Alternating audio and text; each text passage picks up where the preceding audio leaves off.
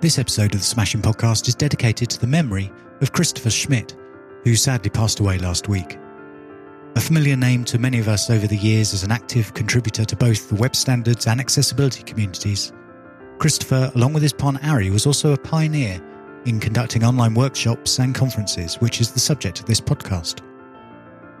Christopher was a skilled web practitioner, a generous educator, and a wonderful person to spend time with. His contributions to our industry were numerous and valued, and he will be missed by us all.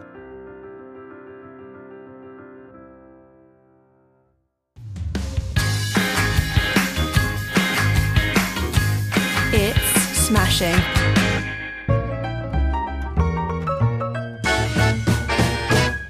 In this episode of the Smashing Podcast, we're talking about running online workshops. How can a traditional event adapt when participants can no longer attend in person? We talked to Smashing's Rachel Andrew to find out. But first, did you know that Smashing Magazine publishes a brand new article to the website five days a week? That's a lot to keep up with, but we're here to help. It's your weekly update.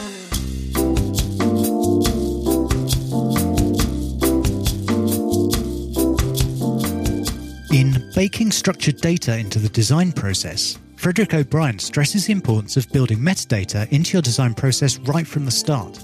As search engines get more sophisticated, structured metadata plays an increasingly important role in your site's SEO strategy and perhaps shouldn't be tacked on as an afterthought. In the latest of his Inspired Design Decisions series, Andy Clarke explains how learning about American graphic designer and typographer Herb Lubalin has transformed his approach to typography on the web.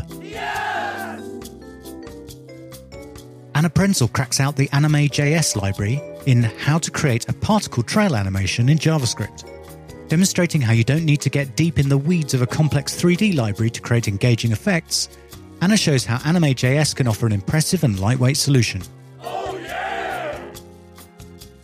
In Best Practices with React Hooks, Adeneye David Abiodun covers the rules of React hooks and how to effectively start using them in your projects. In the third part of his Django Highlight series, Philip Kiely takes a look at models, admin, and harnessing the relational database. Using a project based on a library inventory system, Philip uses the admin panel to learn about creating models and interacting with relational databases in Django. And that is your weekly update. Find all these and more at smashingmagazine.com slash articles. She is editor in chief of Smashing Magazine, as well as being a web developer, writer, and public speaker.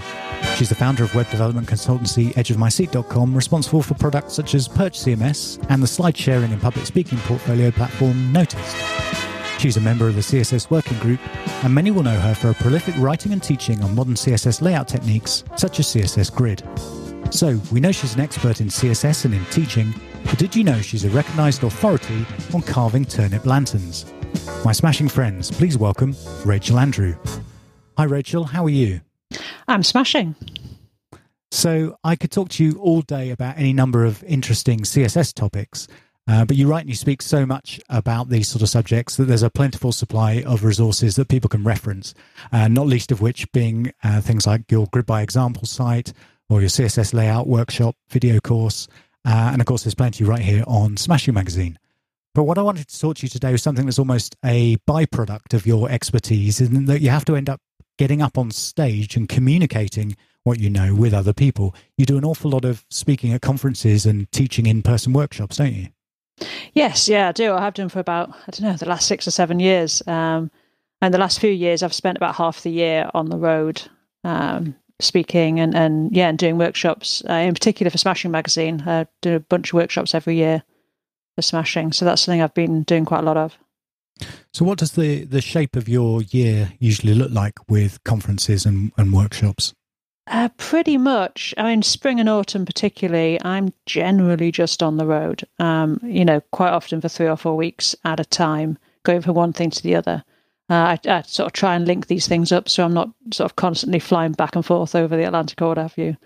Um, but yeah, so spending a lot of time, you know, either on stage talking to people about CSS or in workshops and then going to CSS working group meetings and sitting with a bunch of other people who really, really like CSS and talking about CSS.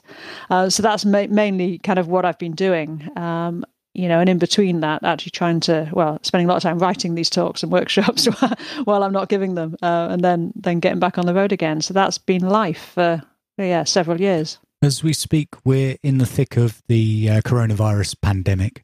So this year isn't really shaping up like a typical year for you or for any of us. Uh, so, what's the, the situation with your conference season looking like at the moment? yeah, empty. It's really bizarre looking, you know, looking at my calendar and not having it full of flights and hotel bookings. Um, you know, I've spent quite a lot of time in the last few weeks uh, getting flights refunded and getting vouchers to use for because I had all of my spring travel booked. Uh, being organised. Uh, so uh, it's been really strange to then remove all those things from the calendar and be looking at not going anywhere. Um, it's is very very unusual for me. Um, so yeah, it's it's been it's been quite a shock because it's not happened for so long. And you know, every year I've thought I'm not going to do so much travel this year, and of course the diary fills up and and off you go. Um, so for this to happen and to happen so dramatically, and in a way that I don't actually know when it's going to start again. I've got you know I'm looking at things in say two months time and thinking well will i be able to do those uh, you know i don't personally have any health issues that you know if it is okay to travel i'd probably feel okay to travel um, but I don't know if it's going to be okay to travel. I don't know if it's going to be sensible to travel because you might go somewhere and then them cause a lockdown and you get stuck there or get stuck in quarantine. So it, it's very, very strange to not have this quite rigid plan, which is what I've had for the last few years, where everything has been planned around me getting on a plane and going to speak somewhere. And as you say, lots of conferences, probably all conferences and, and workshops have been either cancelled or postponed, uh, including the rescheduling of our own Smashing Conf events and the workshops that go alongside that. Um, now, hopefully, we can look forward to rescheduled Smashing Confs later in the year, but the workshops are also going online. Is that right? That's right. Yeah, we've very, very quickly, once we realised we were going to have to postpone San Francisco, uh, we ha- obviously we have workshops. Both myself and Vitaly run workshops at uh, Smashing Conf, and they were they were sold out in San Francisco. Both of our workshops, and obviously we have lots of other people who come and run workshops for us. Uh, people who we've worked with for a long time, and and they were finding that all their workshops, and, and for those of us who do workshops, they're actually a key part of our income. Um, public speaking, you don't earn a lot of money typically going and, and public speaking. Most people aren't paid a lot, not when you consider the amount of time it takes to write talks and so on. Workshops tend to be quite a nice way for people who are good at teaching this stuff to to earn some money, and so they represent, uh, you know, people's income. And so, not only did you know myself and Vitaly had lost our workshops um, early this year, we also realised that a lot of our smashing speakers also you know, we were reliant on those workshops. And so we thought, well, why not just take them online? Um, and very, very quickly, really, within days of that happening, we had we decided that me and Vitaly would kind of be the first to stick our heads over the parapet, given it's us, and you know, we we could sort of figure out how to do it. And so, and we also have very different workshops. Vitaly is much more kind of collaborative. He has you know group activities and things. I teach classroom style, so between us, we thought, well, we're kind of covering all the bases. So that was really, we thought, Let, us just do it. Let's see if it works. Um, so we, we advertised them. We sort of figured out how long they'd each take. And then we sort of sat down and said, well, what does an online workshop really look like? You know, what is this? I think from a technical perspective, as, as web developers, we immediately think, how on earth are we going to deliver something like that? I mean, there must be lots of different platforms that you looked at what were the different things you looked at and um, what Smashing eventually gone with? So we've had a look at all sorts of things and we're still kind of in the process of doing that. We're using Zoom at the moment and the reason we're using Zoom is accessibility. It was the most accessible of the platforms. Uh, obviously, we don't want to cut people out uh, because because of the platform we've chosen. And I think other platforms are getting better and people are care. I think that a lot of platforms have had people come to them and say, yeah, you look great, but you know, we need you to be accessible. And so so Zoom is, is the easiest for people to use at the moment. And so that's why we, we've ended up using them. I don't know whether we will do forever.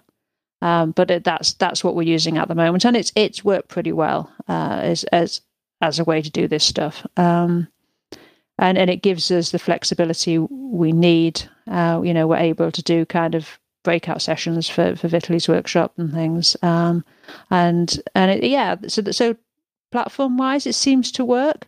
We didn't really have any major issues across the days. As I say, we, we've run my workshop and Vitaly's workshop now, are the two that we've actually done, and, and we didn't really have any technical problems, as it were. So that's that's sort of really helpful, you know, because it's always a bit of a worry thinking, you know, everyone's sat in all these different locations and this has got to work. As you say, you've run two workshops so far, and there's an awful lot more scheduled to come up in the future. Mm, yeah, we've we've got a whole bunch of them. Um, so the upcoming stuff, I'm just having a having a look at the at the list. We've got Brad Frost um, doing his design systems. We've got um, psychology for UX with Joe Leach. Advanced CSS and Sass with Miriam Suzanne. Vitaly's doing his smart interface design patterns again. I'm doing my CSS layout masterclass again in June, and we've got a front end accessibility masterclass with Marcy Sutton. So those are the ones sort of lined up through uh, until June now. It's quite a big undertaking, isn't it? All those different instructors, as it were, with different yeah different styles of teaching and different requirements from the platform. Yeah, I th- yeah, I think so. That's why you know we started with with Vitaly and I because because we have this different way of teaching. We thought you know that that would be a good start. We could iron out some of the things, and and we're going to then write up the stuff that we figured out. Um, it's to sort of hand that over to to other instructors because I think we were very keen that they didn't just become. It wasn't like we didn't want it to be a second rate experience. It wasn't like oh well you can't come come and see us in San Francisco, and so this will do. We actually wanted to see well, how can we make an online workshop a really cool thing?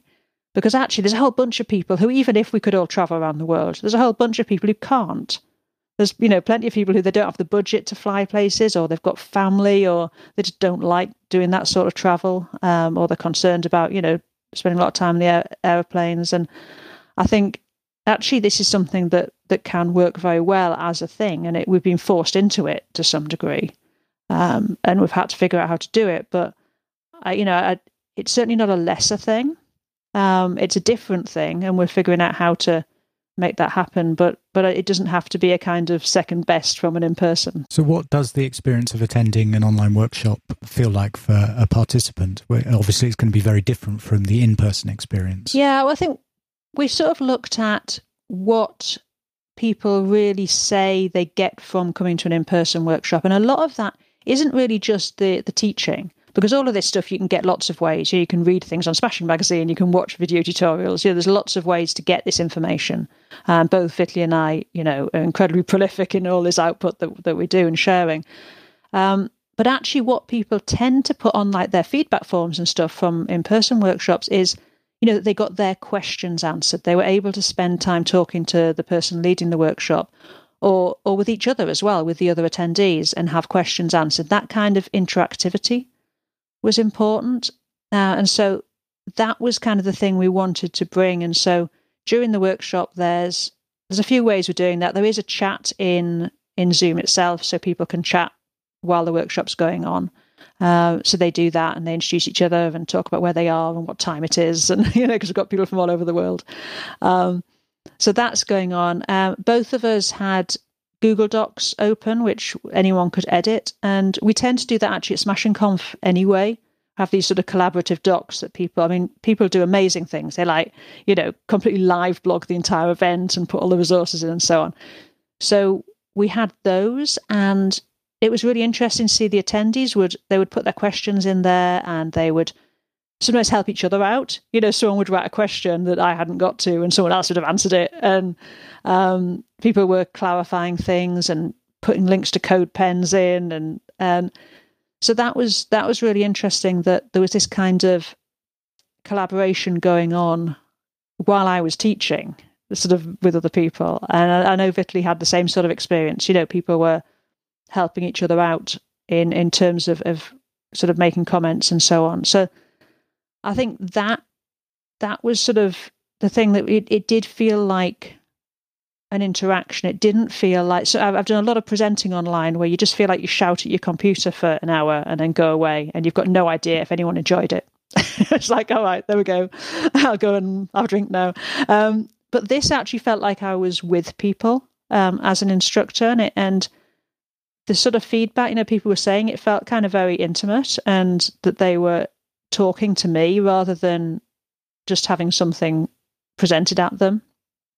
Um, yeah, so that was that was interesting. I guess, as you say, the the danger of uh, running a workshop online is that it just becomes impersonal and the experience becomes more more of a passive one for attendees. Mm. Is there anything you can do in the way that you structure the content uh, that you're actually teaching? Yes, uh, yeah. or or the way that you conduct it to encourage people to interact and to participate with the tools that have been provided? Yeah, I mean, I think Vitaly does a lot more of that because he has more, and uh, you know, some of our other uh, instructors are going to have more kind of group activities. I mean, I I teach in person very much classroom style. You know, I get uh, my my courses are pretty much a brain dump of here here's the stuff I know about CSS. Here it is with lots of examples, and I have people coding with me all day all day when, when we do them, but.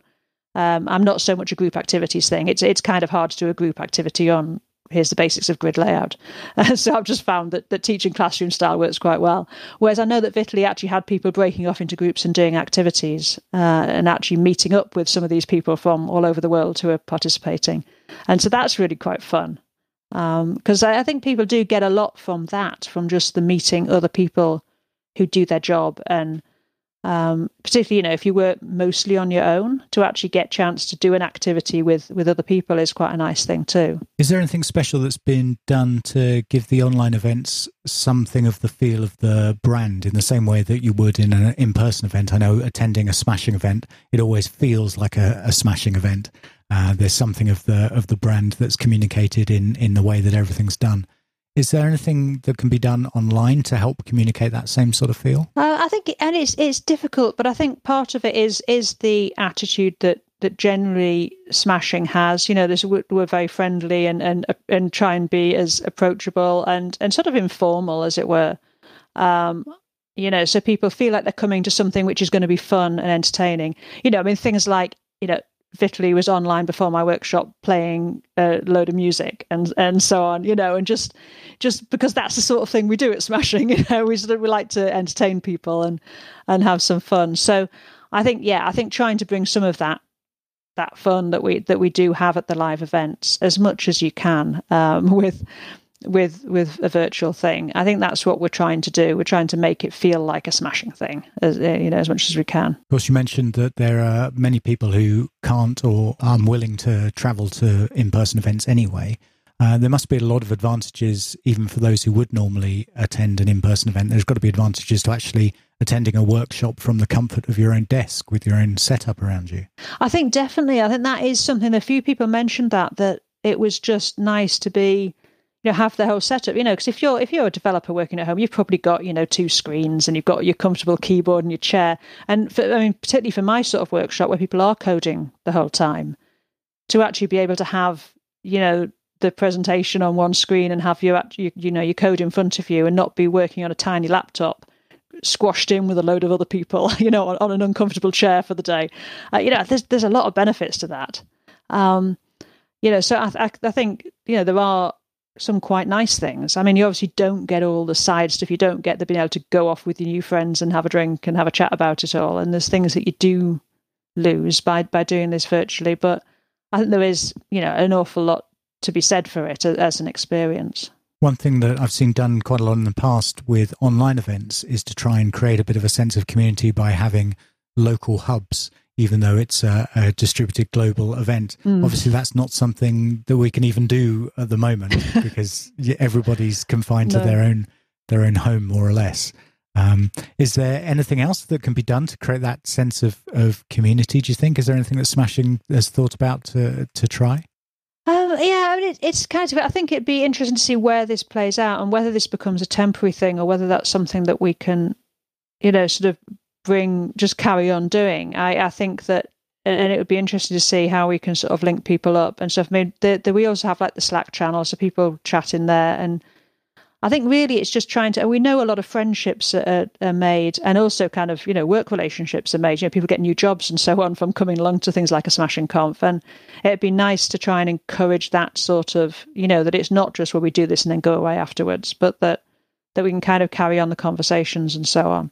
That people are people are making, and and you know, uh, there's there's something very nice to be said as well about we had people from all over the world in my workshop, and that's that's pretty cool. Um, that you know all those people were, were able to sort of get together and and spend some time learning. So so yeah, I think I think there's all sorts of possibilities for this. I mean, we obviously kicked it all off in kind of a bit of a rush, like well, let's just do it, you know, and see what happens. Um, but say, you know, um, and myself, we we sold out. There was a lot of interest, and the other tickets are selling really well. So there's obviously a a, a need for this, and you know whether it is just now or whether it's going to be something that we carry on carry on doing you know sort of see what people think being delivered digitally there's the fact that uh, a workshop can actually be recorded and then replayed by participants uh, later to go mm-hmm. back over everything they've missed yes is that something that smashing is taking advantage of yep the, everyone gets a copy of, of the recording um, and also we've been able to kind of add to that at the moment we're not we haven't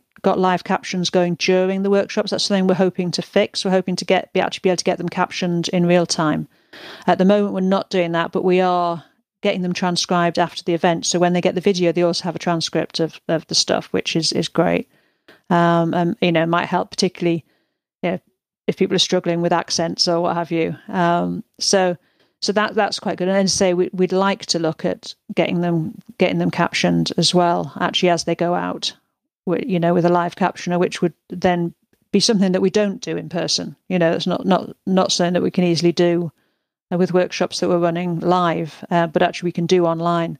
So that would be, I think, a, you know, a really helpful thing, and and hopefully would open it up to more people. You mentioned as a presenter, things are uh, quite different in the in the way that you actually present and you you teach, where you're just basically shouting at a, a computer and hoping that there's somebody there.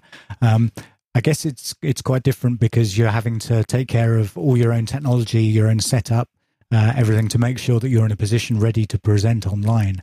How does that differ to to how things would go normally if you were going to an event? in some ways, it's a li- it's it's easier because I'm, I'm I'm quite used to doing stuff online. I think it might be harder if you're not well set up for recording stuff and things. I, mean, I do quite a lot of video and things, so I'm reasonably well set up. But also, you know, we've got our crew, we've got people online. I think that's actually really important is that it's if you're presenting, the last thing you want to have to do is deal with someone who can't get into Zoom or can't hear the sound or can't, you know, is just having some problem. Uh, so, you know, we have we have other members of the team, just like we do in person, have members of the team to help out if someone's having trouble getting on the Wi-Fi or whatever it is. Uh, with the online workshops, we have people online to keep an eye on the chat, make sure that people aren't struggling uh, and also to alert the presenter if suddenly they drop offline or something, you know, uh, their sound's gone weird or, or whatever it is. I mean, we've actually had no real technical issues um, like that, but there's always that thought when you're presenting online, you know, is like, can people hear me? Am I just like talking to my screen and nothing's happening out there? Um, so having, you know, having the team online with um, you know, other contact details to be able to get hold of me if if suddenly I, I dropped off. That it sort of makes you feel a lot more sort of safe and that it's okay. Is there anything that you've changed about your setup in your home office to make online presenting easier? What does your what does your setup look like there? Yeah, it's getting ridiculous to be honest. It is just an excuse to buy things. Um, so I mean, for the workshops I'm coding, so I'm sitting down. When I'm doing more like pre- presentations, I realise that it is just weird to present sitting down, and I don't feel like I can actually do it very well.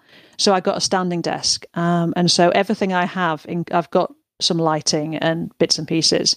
But because everything is bolted to my desk, um, if I want to present standing up, I can just make the desk go up, and everything goes with it, and then I can present from my feet. And uh, you know, I did a an online presentation for the BBC recently that was meant to be an offline in person thing and got changed.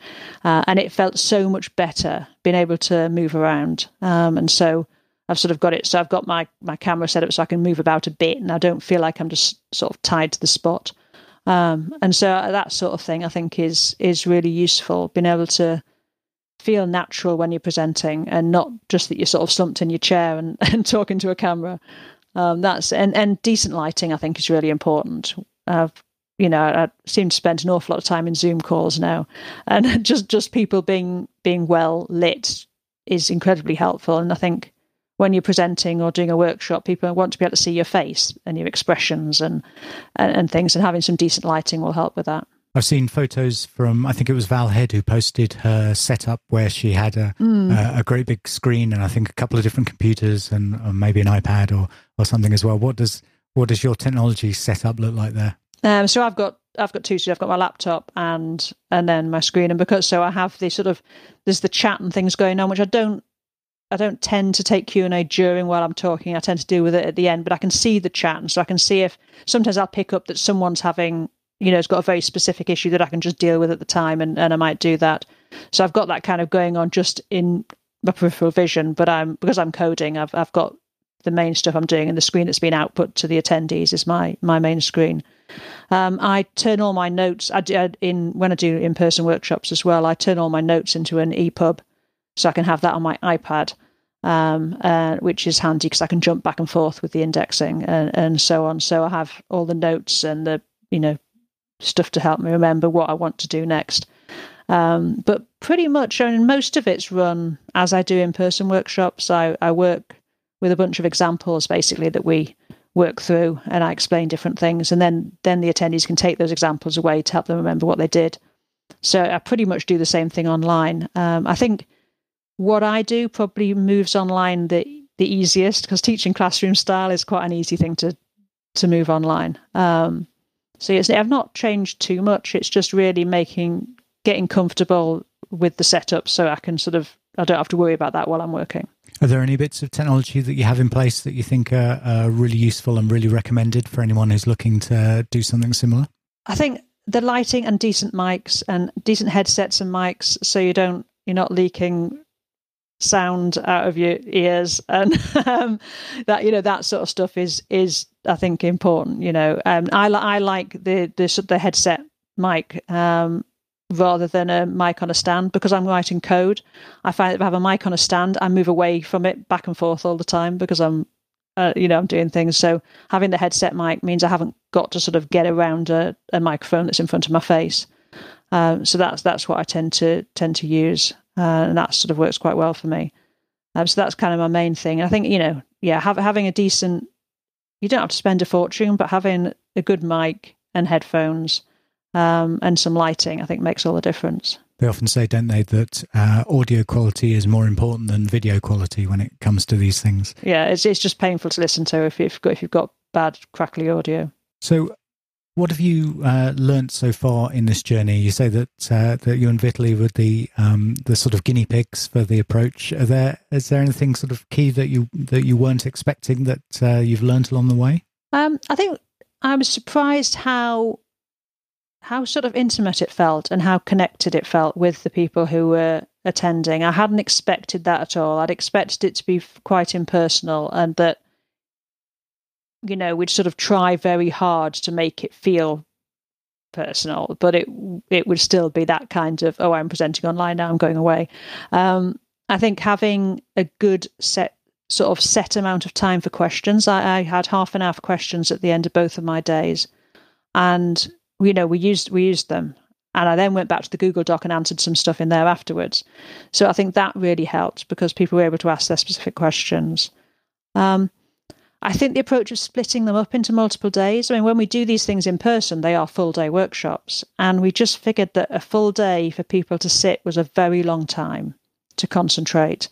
Um, and also, it meant that we could put them into a time zone that kind of worked for more people. Because if you've not got to find a full day, um, if you're saying, well, it's like actually it's, it's two or three hours, then more people in different time zones can attend that. So, you know, this workshop was kind of my evening um, so it was so then it was like 9 a.m. on the west coast of the states, which meant that people on the um, east coast of the states and also people in the UK and stuff could attend. The next one I'm doing is going to be UK morning, which means that people in Asia and so on and in Australia, it's it's not too far out of their day to be able to attend. So that kind of thing works quite well, splitting them up over multiple days, um, and I think is is easier for people because it's it's a long time. A full day listening to someone on a screen, I think you're probably going to start to zone out, no matter how interesting they are. And people have other responsibilities in their jobs, don't they?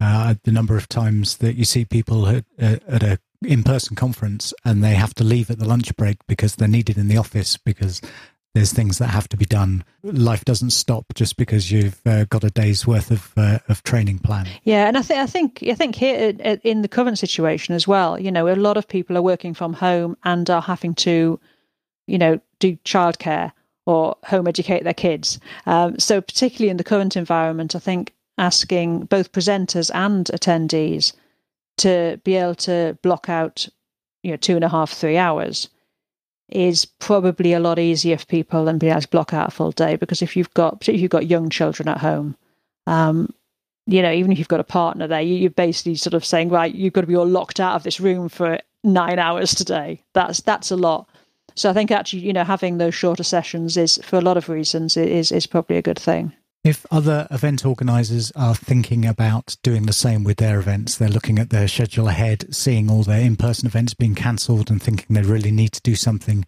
to, to keep everything ticking over, what should they be taking into consideration before embarking on moving their uh, events online? Um, I think to realise that it's doable and that people are interested and will pay for this sort of thing. Um, you know, I think getting the tech in place and testing it uh, is important. Having a team to back people up is really important. Um, you know, even if they don't need to do very much, they're just sitting there watching the output. That it's it, it makes you feel a lot more confident to present and knowing that that's happening. Um, so that I would say is is important. Um, and really just thinking about the ways in which you can make this seem like not like a kind of second class way of learning. Um, you know, it's a different way of learning, but it's it it doesn't need to be a lesser way. And I think that's you know, rather than sort of being apologetic and saying, "Oh, really sorry, we can't do our event, but we're going to do this," say, "No, hey, this is going to be a really great way for us all to get together and learn something and spend some time with other people." Um, you know, not just in our own our own four walls. Um, and it's just a different thing. And uh, you know, I think that's this is quite an exciting thing that we're learning uh, how to do. Um, and and it really, I mean, it's it's made us all at Smashing feel so much happier because it could have been quite depressing, you know, losing the the conferences at Spring. We were all, you know, we were a little team and we loved spending time together as well. You know, we were all so excited to be going to San Francisco and seeing each other and doing the conference and to so. But instead of feeling like we've lost that, we actually feel like we're doing a really great thing and you know sharing knowledge with with with our smashing community and it, has been it's been really nice you know i think it, it, feels like we're moving forward. So the smashing online workshops are running throughout april may and june. Uh, you mentioned some of the uh, the great speakers who are lined up uh, for those. And listeners can find out about those and the rescheduled Smashing Confs that are coming to a city near you by going to smashingmagazine.com slash events. So i've been learning about online workshops what have you been learning about lately? Um, I've actually been learning the mandolin. I keep meaning to learn the mandolin, and it's been kind of like, well, I mean, I'm I'm stuck in the house, so it might as well. So I've been I've been doing that. That's been that's been good. I'm terrible, absolutely terrible, um, but it's it's something nice to be doing. I've also been learning about gardening because I kind of had a mud pit outside, and I thought I might try and turn it into some sort of garden. Um, so that's what I've been doing uh, to get away from the computer a little bit. Uh, so I'm not just sat here staring at this uh, all day. If you, dear listener, would like to hear more from Rachel, you can follow her on Twitter, where she's at Rachel Andrew, and find all her writing, speaking, online training, and the excellent CSS Layout News email newsletter linked from her site at rachelandrew.co.uk. Thanks for joining us today, Rachel. Do you have any parting words? Just to say that, you know, keep keep on enjoying learning stuff while we're in this weird situation but also don't stress if you're feeling like you really can't do anything today because it is weird um, none of us were expecting this this sort of thing to be happening and it's okay to feel not great and not want to learn and not be productive for a while too this is smashing and that was our podcast. Thank you very much for listening. And if you liked it, please share it with your friends. Find us on the web at smashingmagazine.com, on Twitter at smashingmag, Smashing Magazine on Facebook, or in the supermarket by the cat food.